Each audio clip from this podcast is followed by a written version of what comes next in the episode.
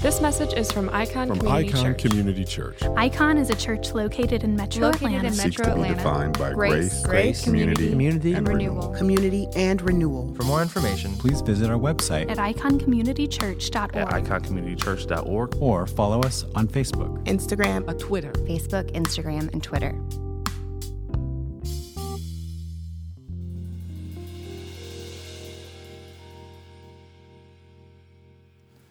The events of Wednesday, January 6th, are going to be forever etched in our memories, forever burned in our minds as we watched a violent mob seize the Capitol building, causing the deaths of, so far, five people. We watched uh, people uh, knock over barriers, uh, at times unabated, just going right into the Capitol building, uh, hoping to get to the Senate floor with intentions that only God knows. There are stories of some who uh, had a truck of explosives. There are those that came with uh, plastic uh, handcuffs. Again, intentions we can only guess. One of the first rioters that entered into uh, the Senate building, the Senate chamber, was carrying a Christian flag. There were others who were who, who while seizing uh, the Capitol building, waved "Jesus saves" banners.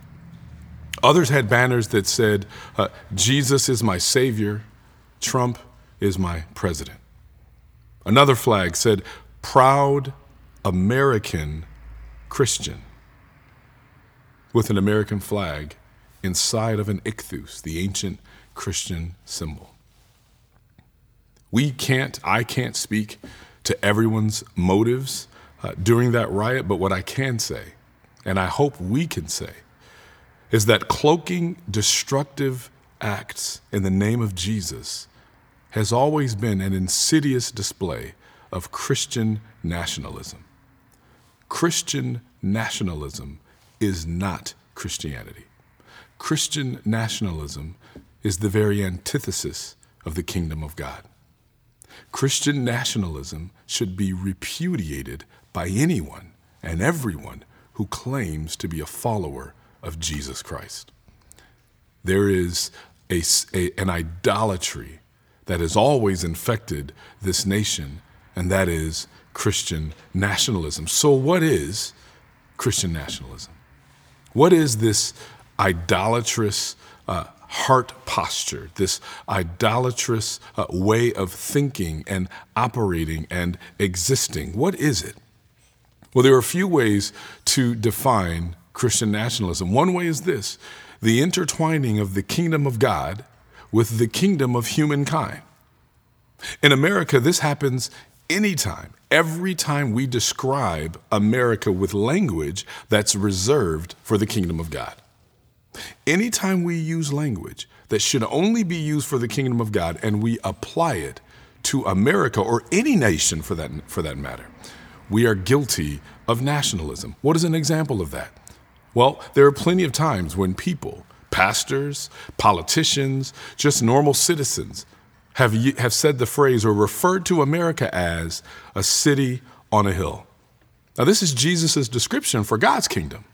And yet, we'll look at America as a city on a hill. Why? That's signifying this unholy matrimony between patriotism and righteousness.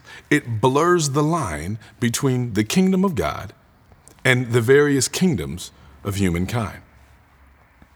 Christian nationalism becomes a, a civil relationship that places uh, earthly citizenship above the obligation to follow Jesus. Anytime that we define our following of Jesus, we define it by the ways in which we adhere to an earthly kingdom, we are guilty of nationalism. Christian nationalism is a perversion of the gospel itself, and it does it in, in, in, in, in a couple of ways. One is by giving a messianic identity to a nation. Anytime a nation takes on the identity of a savior in any way, we are guilty of nationalism, specifically as Christians, Christian nationalism. And we do that in a couple of ways. One way is anytime the nation or the interests of a nation are seen as the primary mechanism for saving human history, we're guilty of Christian nationalism. There are a few examples of that throughout history. We can go through several words from presidents, going all the way back to the founding of our nation to the president uh, uh, that is getting ready to leave office uh, pretty soon. Thomas Jefferson called the United States the world's best hope. Abraham Lincoln said that the unity of the U.S. and its form of government is the last best hope of earth.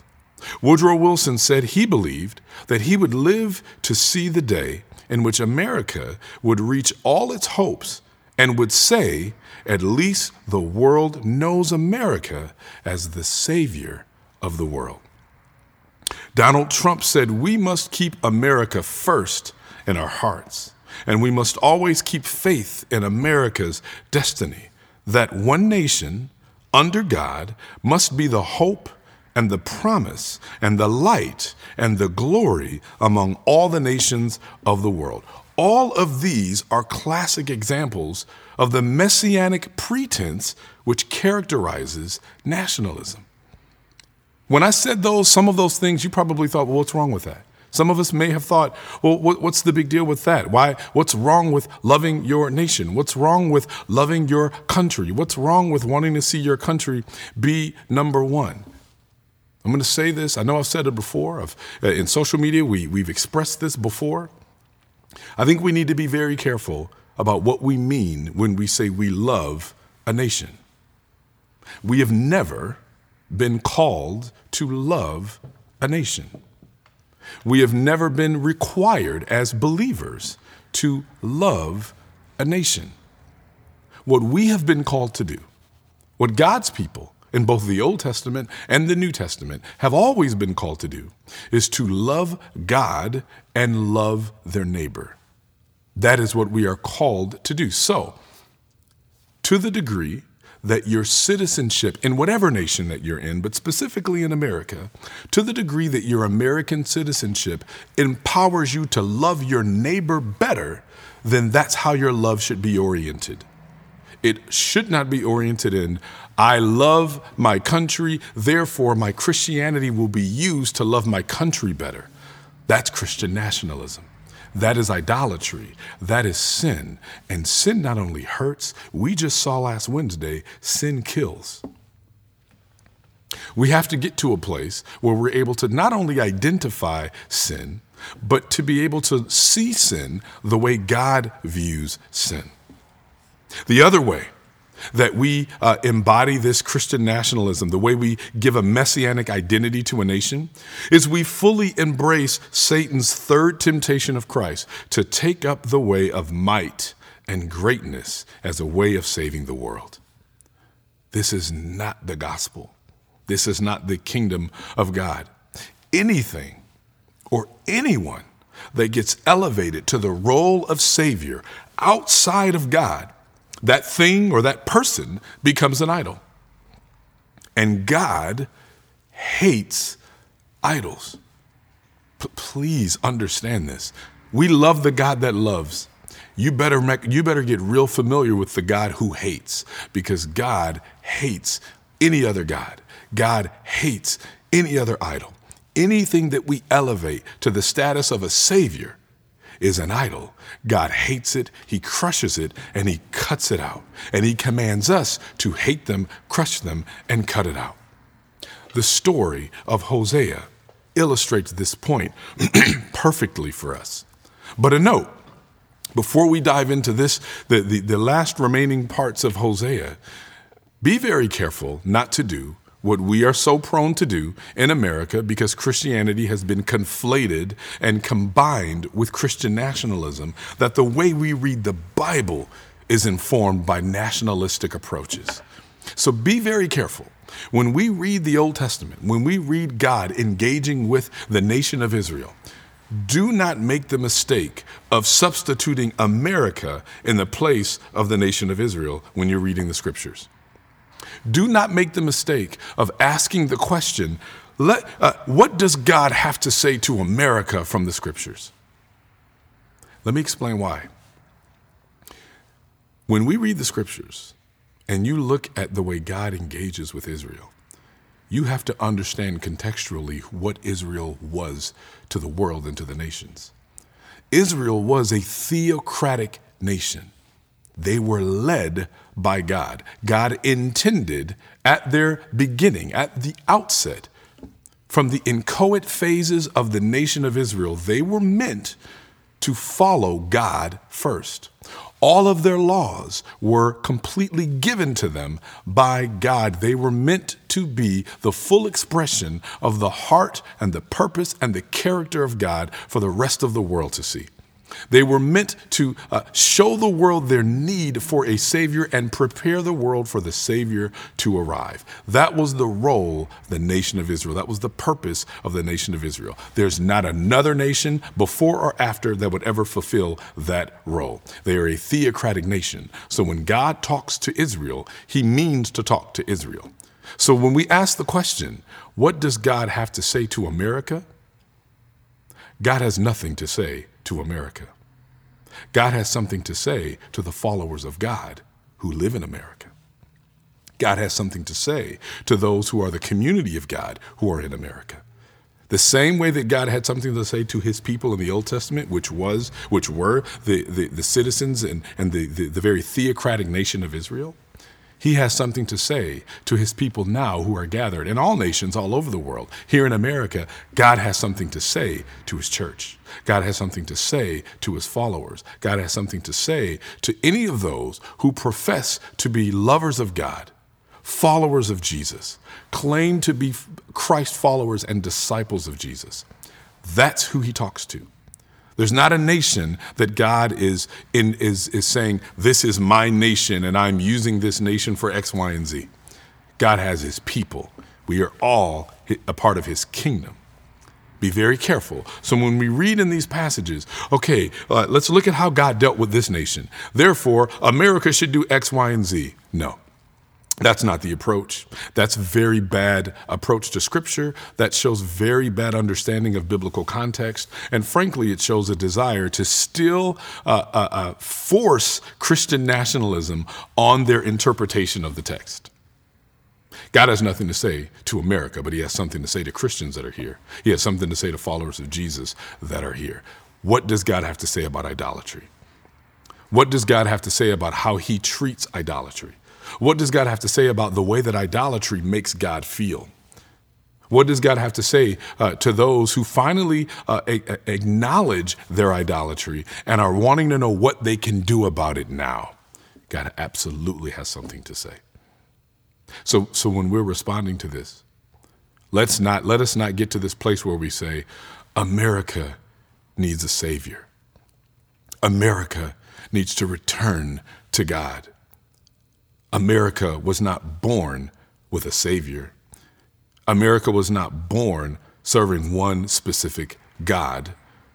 America has people in the borders of America that claim to follow God, that claim to follow Jesus. So it's not that America needs a savior. There are people in America that need to believe and hold to all aspects of the kingdom of the Savior, not just the ones that they choose to hold on to, not just the ones that they choose that make them feel better or safe, or not just the ones that they can appropriate in order to maintain power and privilege. All of God's kingdom matters here. That's what matters. So let's not get twisted. Let's not get to this. America needs to. That assumes that America ever, at any place or time, was uh, completely uh, uh, sold out and in submission to the kingdom of God. History laughs at that. History shows that there have been people who have claimed to love Jesus and yet done, done things that thumb their nose at the very kingdom of God. The same way that the people in Israel, the people in the northern kingdom, the people to which Hosea had been sent to call out their idolatry, had also in, uh, engaged and taken on a new idol that they thought would serve their purposes better. And in so doing, failed to care for people in their community, failed to uh, uh, protect justice for citizens of the nation of Israel, failed to uh, follow God, failed to obey God, began to worship other gods. That's who God, that's what God is that's what God is pointing out here and that's what God is pointing out to us. As we have looked at Hosea, we've seen a few things that hopefully you can see uh, similarities with our own nation. Again, God keeps showing that he hates idols. He hates when his people exchange a relationship with God with a religion of idolatry. He's always hated it. And what he's always done with his people, anytime we start exchanging God for idols, he's in the habit of ripping them out, cutting them out. Not just so that people can be punished, but so that people can grow. Take a look at some of these examples or this comparison here between Hosea and Gomer and then God and Israel. By way of review, we talked about Hosea, this prophet who marries Gomer. We saw that in chapter one. In the same way, God was betrothed to Israel. We saw that in chapter 2. We see that Hosea is a faithful husband in chapter 3. We see God described as a faithful husband in chapter 1, verse 7. We see that Hosea's love is unrequited in chapter 3. We see that God's love is unrequited as well in chapter 3. We see that the relationship between Hosea and Gomer disintegrates. The relationship between God and Israel disintegrates. Gomer pursues other men. Israel pursues other gods. Gomer is indifferent to the feelings of her husband Hosea. Israel is indifferent to the feelings of their God. Hosea has a daughter whose name, Lo Ruhamah, means not loved or no mercy. God says he will not have pity on his wayward children in Israel in chapter 5. Hosea has a son whose name, Lo Ammi, means not my people. What does God do? God declares that the Israelites are not his people. And at the very end, Hosea redeems and restores the adulterous Gomer. God redeems and restores the unfaithful nation of Israel. What do we see in this story of Hosea? What are we noticing in how God hates idolatry? What are we noticing about that? What, what are you noticing about the way in which God responds to idolatry? It's not enough to just say, this is bad, or that is sickening, or that is disgusting. The bigger question is, what does God feel about this, and how is God likely to respond? Maybe a better question is, how is God responding to your idolatry in your own heart? How was God responding to my idolatry in my heart? The way God responds to idolatry might not sound very comfortable, but the way God responds to idolatry is by cutting. Hear, this because this might sound very different. If you've always understood or believed in God in a way that says God is loving and is warm and is comforting, which He is, but then you've divorced the other aspect of God that says, I love you so much that the things that grow out of you that are not like me, I cut them out. The idolatry that starts to come out of you, that emanates out of you, things that you have held to, that you cling to for trust, that you cling to for protection, that you cling to for provision, that you cling to for privilege, those things that are not like me, I am cutting them out. And I'm not cutting them out in order for you to be punished. I'm cutting them out in order for you to be to, for you to grow. I'm cutting them out in order for you to be finished, in order for you to be thoroughly furnished so that you can live out and emulate the very kingdom that I came to bring. So, what, what is a really easy way to think about this? Well, if you uh, go to the gym, anytime I go to the gym and I want to get a really, really good workout, the way I know that I had a good workout is basically how sore I might feel the next day. If I'm uh, wanting to, to, to change up the muscle memory, sometimes you do the same workouts the same way for so long, you get the gains that you're to get, and it really doesn't change much. So you may not be as sore anymore, right? But when you want to grow muscle differently and you want them uh, to develop muscle differently, you change up your routine so that you can work a different aspect of the muscle. What's happening when you're working out? What happens when you work out, in order for your muscle to grow, for muscle to develop, muscle has to be torn. You see, when you're lifting weights, every time you're lifting weights, you're lifting a little bit more weight than you're accustomed to. Your muscles aren't accustomed to lifting that kind of weight. And so the muscles, the fibers begin to tear, not in a way that causes irreparable damage to your body, but there is a little bit of a necessary damage that happens. Why? Because when that muscle fiber tears, when it grows back, it grows back stronger, and the muscle becomes a little bit stronger, becomes a little bit more developed, becomes a little bit more defined, becomes a little bit more refined. You cannot grow if you never get cut. God is in the business of cutting idolatry completely out of his people, completely out of his kingdom, in this case, completely out of his nation. And so when you see some of the language that's used in Hosea 6, Think about the way that is that, that God describes, that Hosea describes uh, the, the people of God and how they are responding to God calling out all the ways that their idolatry is showing up in their musculature. Right? Look at what said what he says in, in chapter 6, verse 1. Come let us return to the Lord, for he has torn us this is them acknowledging He has torn us, He has ripped away some of the things that we have clung to. And sometimes, if you are in a situation where you have, uh, maybe you've been eating poorly, or we haven't worked out in a while, and so there are a number of things that start to build fat that might burn, uh, build up around the muscle that needs to be burned away. And muscle itself is not forming well, so it's weakening, it's atrophying. And the only way for the muscle to grow again the only way for real fruit to show is for it to be cut, is for it to be torn. And so God's people, Hosea, is speaking, uh, and the people say they've been called to repent. And Hosea is calling the people to repent. There is no repentance without a tearing happening. It's just, it just doesn't happen. So, so, so repentance never happens fully comfortably. There, there's no such thing as a comfortable repentance. There's, so, there's no such thing as being called out and it feeling comfortable. On some level, there has to be some discomfort.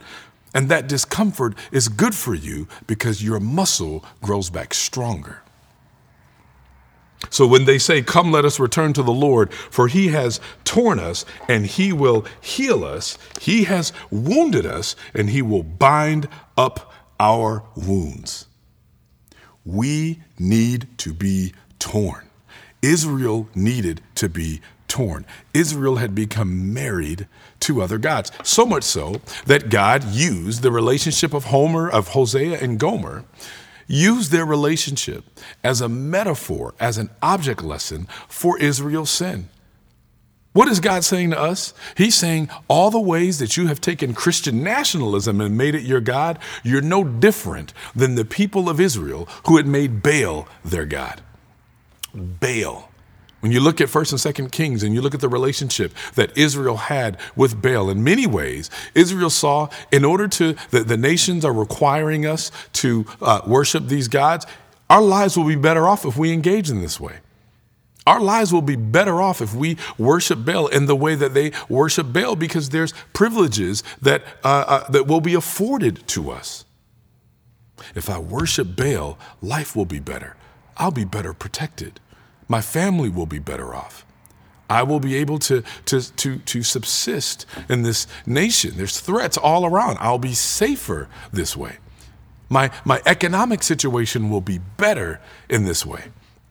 And the reason why Baal gets brought up is because in the worship of Baal, one of the primary ways that people would worship Baal is through sexual idolatry, through relationships with temple prostitutes. The, rela- the, the word in the Hebrew that's used to describe uh, the activities of Gomer here is one that was most often used of temple prostitutes that would be used of some of these sexual temple priestesses. And so that's why mo- a lot of people tend to think or wonder if that was not the, the, the type of behavior that she was involved in. But God compares the children of Israel to that of a sexual temple prostitute. That, that in other words, you see uh, words used in other chapters here where it's like you've, you've exchanged love, you've made your love for hire, which is frankly what a prostitute would do. You've said, whoever's going to give me the best chance at making it, whoever's going to give me the best chance at surviving, I will, I will give you undying fealty. I will give you my undying obedience. I will give you my undying worship. Which means anytime that I am willing to worship a nation more than the kingdom of God, I will have no problem seeing people harmed and even being responsible for it. I have no problem seeing uh, injustice and actually being the, the, the, the perpetrator of injustice because I'm doing it in the name of my new God. What we do here in America, specifically American Christians, we've got to be very careful that we don't take uh, uh, nationalism join it to this idea of Christianity, and then claim that we are doing God's work. Because in many ways, much like Israel, we are doing the work of the harlot. If you uh, uh, feel like it's okay to storm into a government building, to walk in and begin to attack different police officers because you believe that rights have been taken away, this is a very dangerous thing. Because here's what idolatry does idolatry starts to rewire how you see facts. Idolatry starts to basically what happens is you start to see only the things that align with what you already believe because you have a worship of a different God now. And so, if you're worshiping at the throne of Christian nationalism, then you'll only look for the facts that will inform your Christian nationalism. You will only look for the facts that will allow you to, to, to maintain your Christian nationalism. And so what happens is when that gets challenged, it feels like a tearing. When that gets challenged, it feels like you're being attacked. When you get challenged, your idolatry becomes exposed. And we've said many times exposure feels like you're being attacked. Exposure feels like you're being assaulted. Exposure feels like somebody is doing something to you. But truly, this exposure is really the grace of God. Truly, if we get to a place where we say, Am I, am I believing something or choosing to believe something because it allows me to maintain an idol that I just don't want to give up?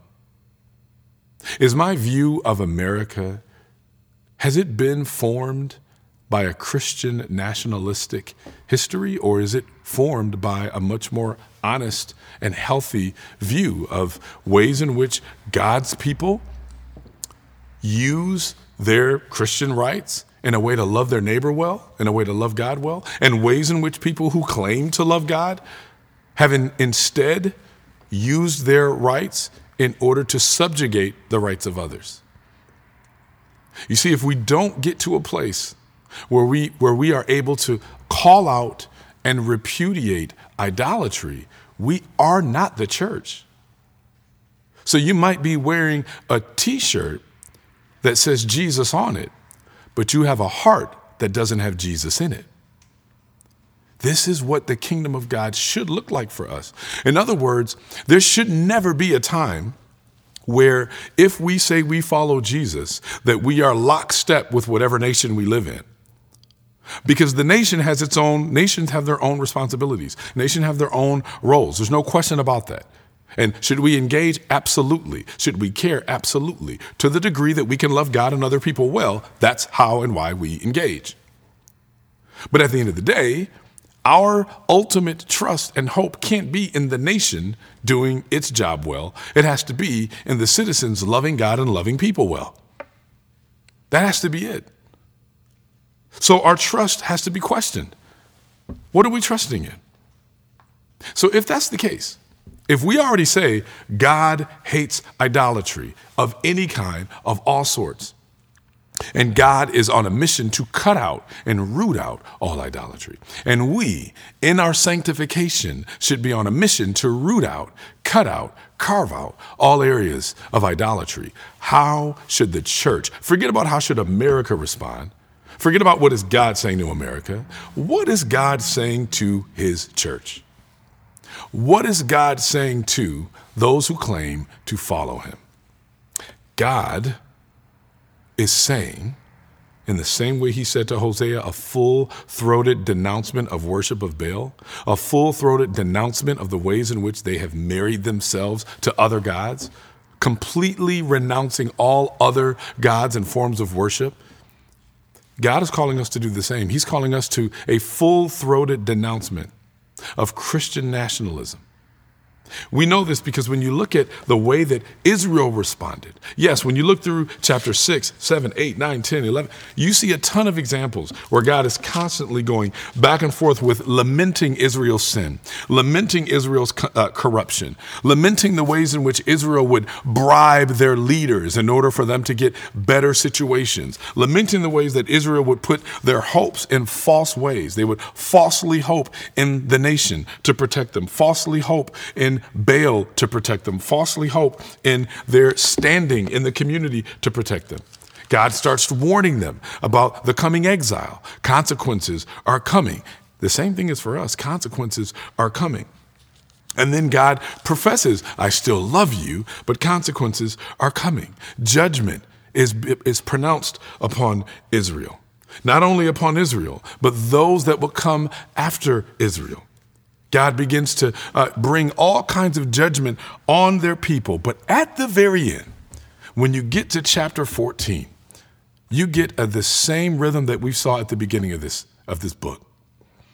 God calls out sin. He pronounces judgment on, on, his, on his children. He pronounces judgment on his people. And then he also pronounces uh, a plea to repent and a promise to restore. He says, I'm telling you, I'm calling you to repentance. He doesn't just leave us, even if we are in the worst, in the throes of our idolatry. He, much like Gomer was in the throes of adultery, and Hosea said, I'm pleading for you to repent, and I'm coming to restore you. God is saying, I'm pleading for you to repent of your Christian nationalism, and I promise to restore you. You don't have to stay in this. We don't have to stay in this. We don't have to keep thinking this way. I don't care what a founding father said. I don't care what your own father said. I don't care what your favorite political leader said. You don't have to stay like this. We can call out what it is. We can call it what it is. We can say what God says about it. It's idolatry. Period. We don't have to ask for God to bless America.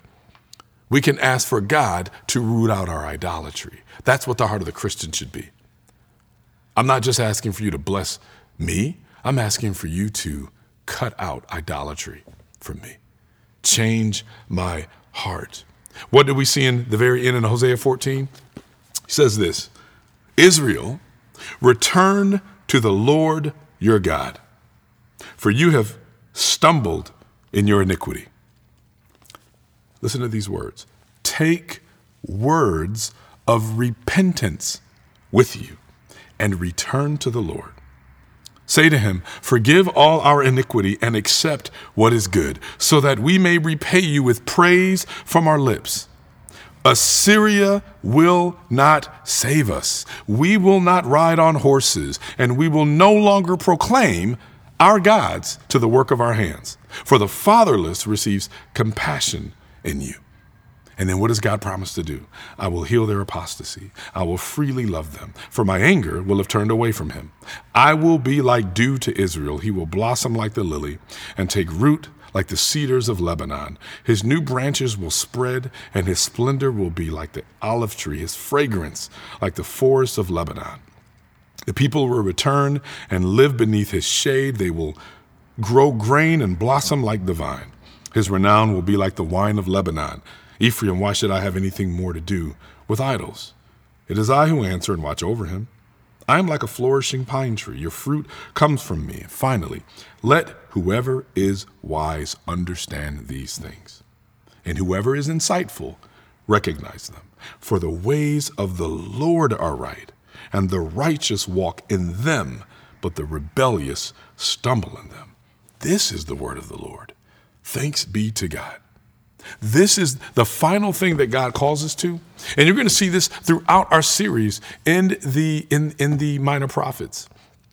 There's this. There's a there's a threefold uh, uh, uh, way of repentance that we see being being brought out here in chapter 14.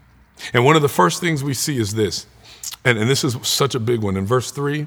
How does how do the children of Israel once they've been cut, once they have uh, been exposed, once their sin has been pointed out, which sadly many of us never get to that point. Because when that begins to be exposed, you know what happens? We just hunker down. We start to cling to our idol even more tightly. Hey, that's not the way Christians should be. You know what? If you're talking against America, you must not be a Christian. That's how nationalism works. But if there are pl- things in America that don't honor God and we begin to call that out, that actually should be what every Christian does. But sadly, if you have this unholy matrimony, you don't even have the wherewithal to do that. that there's a slavery in that. There's a bondage in that. And God has come and is calling to break us of that. So once we get to that point, we can say what's said in verse 3 of chapter 14 Assyria will not save us. What is this really pointing to? Well, if you really think of the name Hosea, Hosea literally means Yahweh saves, God saves. Hosea has been chiding them from chapter 1 all the way to chapter 14 again and again for making this, this allegiance with Assyria as a means of survival in order to make it. And I get it, there's a practicality, there's a pragmatism there. Hey, life might be better if I'm raised in a family where Christian nationalism is, is, the, is the way we rock, then I stand to lose a lot if I start to speak out against that. Or I'm raised in a community where Christian nationalism is the way that we rock, so I stand to lose if I speak out against that. Or I've been raised in a church where Christian nationalism is the way we rock. So I stand to lose a lot if I speak out against that. And so I will start to act as if it is America who saves. Yeah, I might sprinkle God in there. God bless America so that America can be the savior we want it to be. But that's not what God says. And that's not God's heart, and that's not God's kingdom. And what Hosea is trying to show the children of Israel is yes, my name means Yahweh saves, but you're trusting in your nation to save you. You've been trusting in your nation. You've been tr- your biggest hope in homeland security is that the empires of Egypt and the empires of Assyria will continue to pr- protect protect you continue to keep you, uh, to make sure that you know which side to get on. What's the best side that's going to provide the most protection for me? Well, if Christian nationalism means that I'm going to be able to stand a little bit better in America, then that's the way I'm going to go. I will marry my Christianity to that. And what Hosea and what God calls them out is stop trusting in that. Return to the Lord. We don't have to stay in Christian nationalism. We can return to Christ. We don't have to make up a bunch of false gods and, and, and, plaster Jesus saves on it. We can actually return to Jesus. Or we can follow Jesus for the first time. That's what we're called to. So, so eventually, the Israelites get to this place where they're like, I'm so cut and I'm broken because I realize I've been trusting in the nation and the nation's interests more than I've trusted the kingdom of God. I've, I've exchanged a real relationship with God for a religion that promises me power, privilege, and protection. I don't have to keep doing that anymore. In other words, Assyria will not save us. So, what does the Christian in America say? America will not save us. America will not save me. America will not save the world. What do they say next? We will not ride on horses. So they're not going to make any other sign that they thought would show military strength in order to help them. In other words, I'm not just going to trust the ideals of a nation to save me, but I'm not going to trust in the might of a nation to save me. I'm only going to trust in the very heart of God and the very power of God. That's what the Christian says. What the follower of Jesus says is, I am no longer going to trust in the, uh, this, this unwielding, uh, this, this unquestioning fealty to a nation. So we're not going to trust in Assyria, and we're not going to tr- we're not going to ride on horses. We're not going to uh, show military might, and then finally, we will no longer proclaim, quote unquote, our gods to the work of our hands. They could have actually added, uh, Your prophet has convinced us that the Baals and the calves that we made, they never did a thing for us. All these false gods that we've been participating in, they never did, did anything for us. We said, Our gods, our gods, until we were out of breath. But these hunks of metal, these chunks of wood that they are, they never replied. How has it really worked out for you spiritually? How has it really worked out? And even more so, to not be so selfish, it's not just how has Christian nationalism worked out for you, but open your eyes and open your heart and go, how has Christian nationalism worked out for my neighbor? How has Christian nationalism worked out for the least of these? It hasn't, because it doesn't save. It actually only enslaves. So here, God's people are looking and they're going, We've been trusting in a nation, and that, a nation can't save us. We've been trusting in the might of a nation, and the might of a nation can't save us. We've been trusting in the own work of our hands. How do we talk about that as America? We trust in the spirit of America. We trust in American ingenuity. We trust in the American ideals. If we trust in it more than we trust in God, then it is an idol. Then it is sin.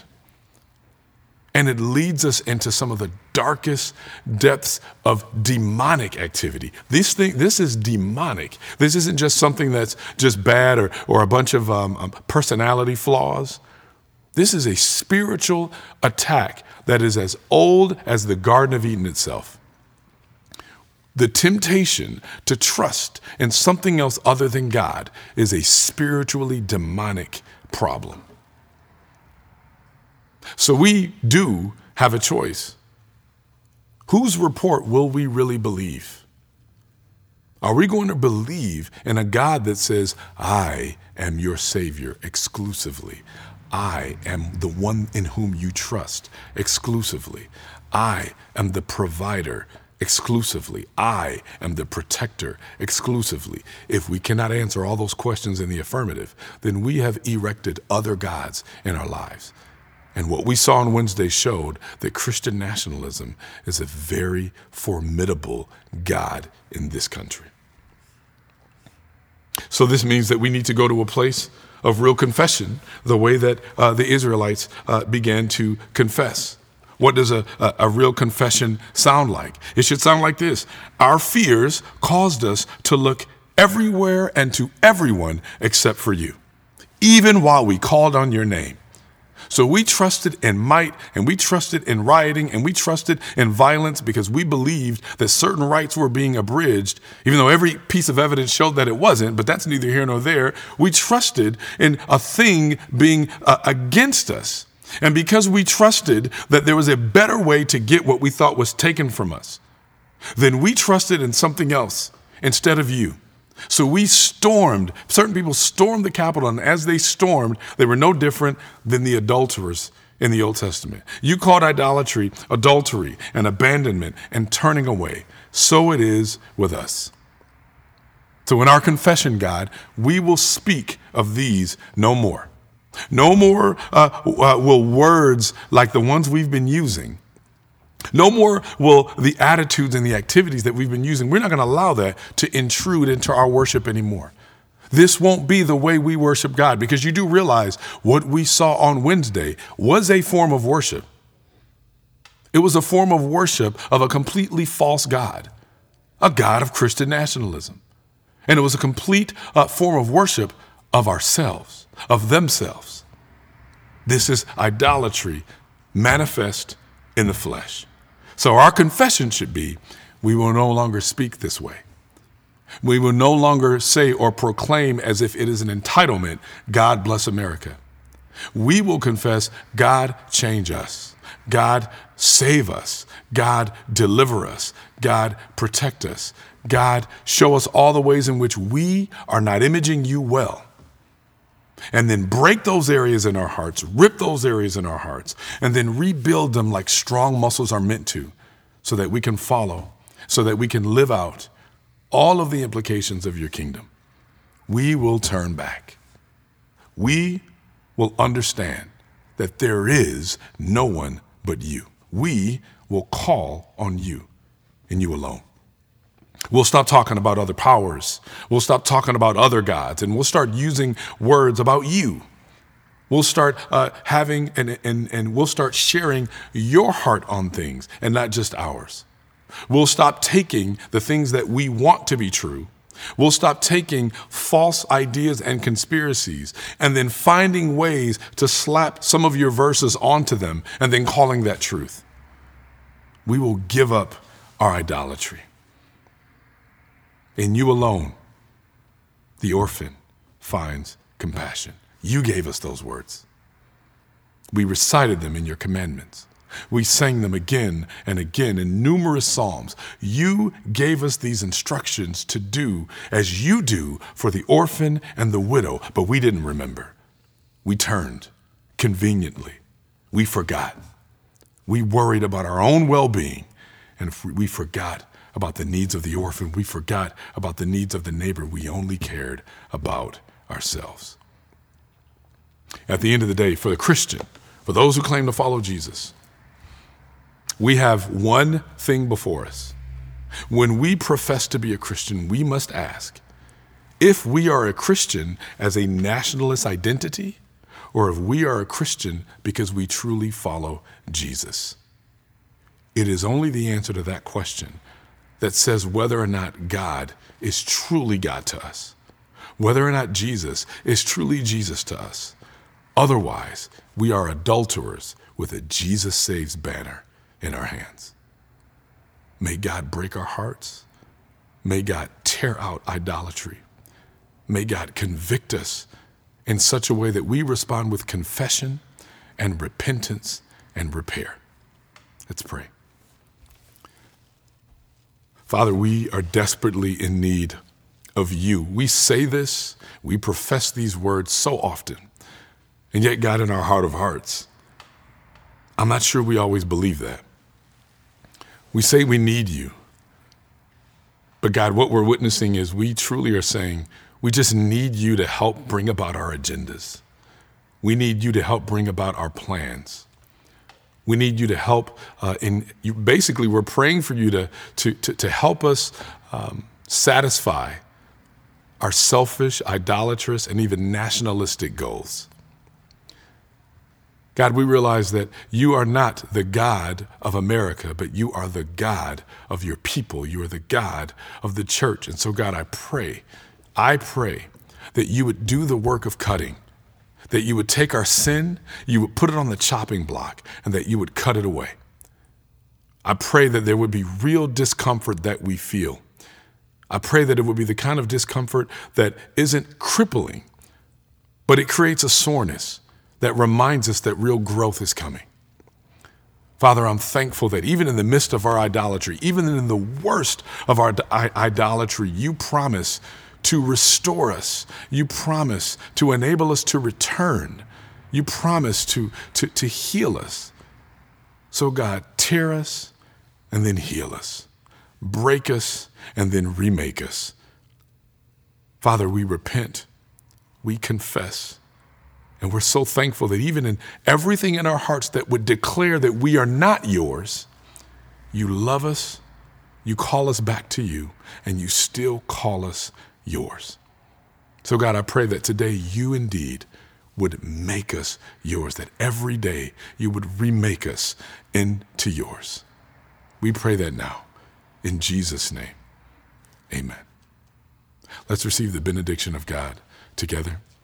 Let this not be just another ritualistic thing.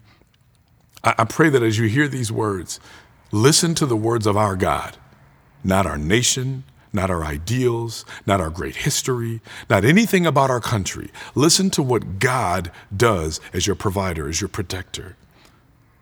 Now unto him that is able to keep you from falling and to present you before the presence of his glory with exceeding joy.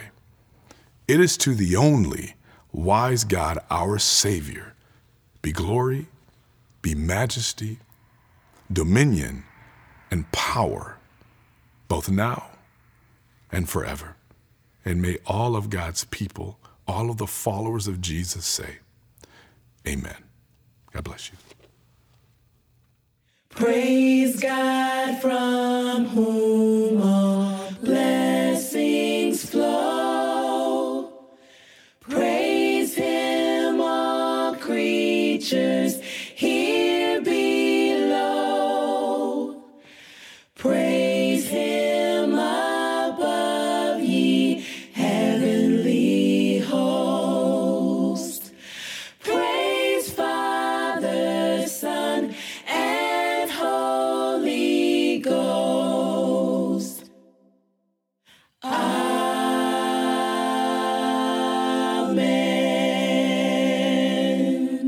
Thanks for listening to this message from Icon Community Church. Please visit us online at iconcommunitychurch.org or follow us on Facebook, Instagram, and Twitter.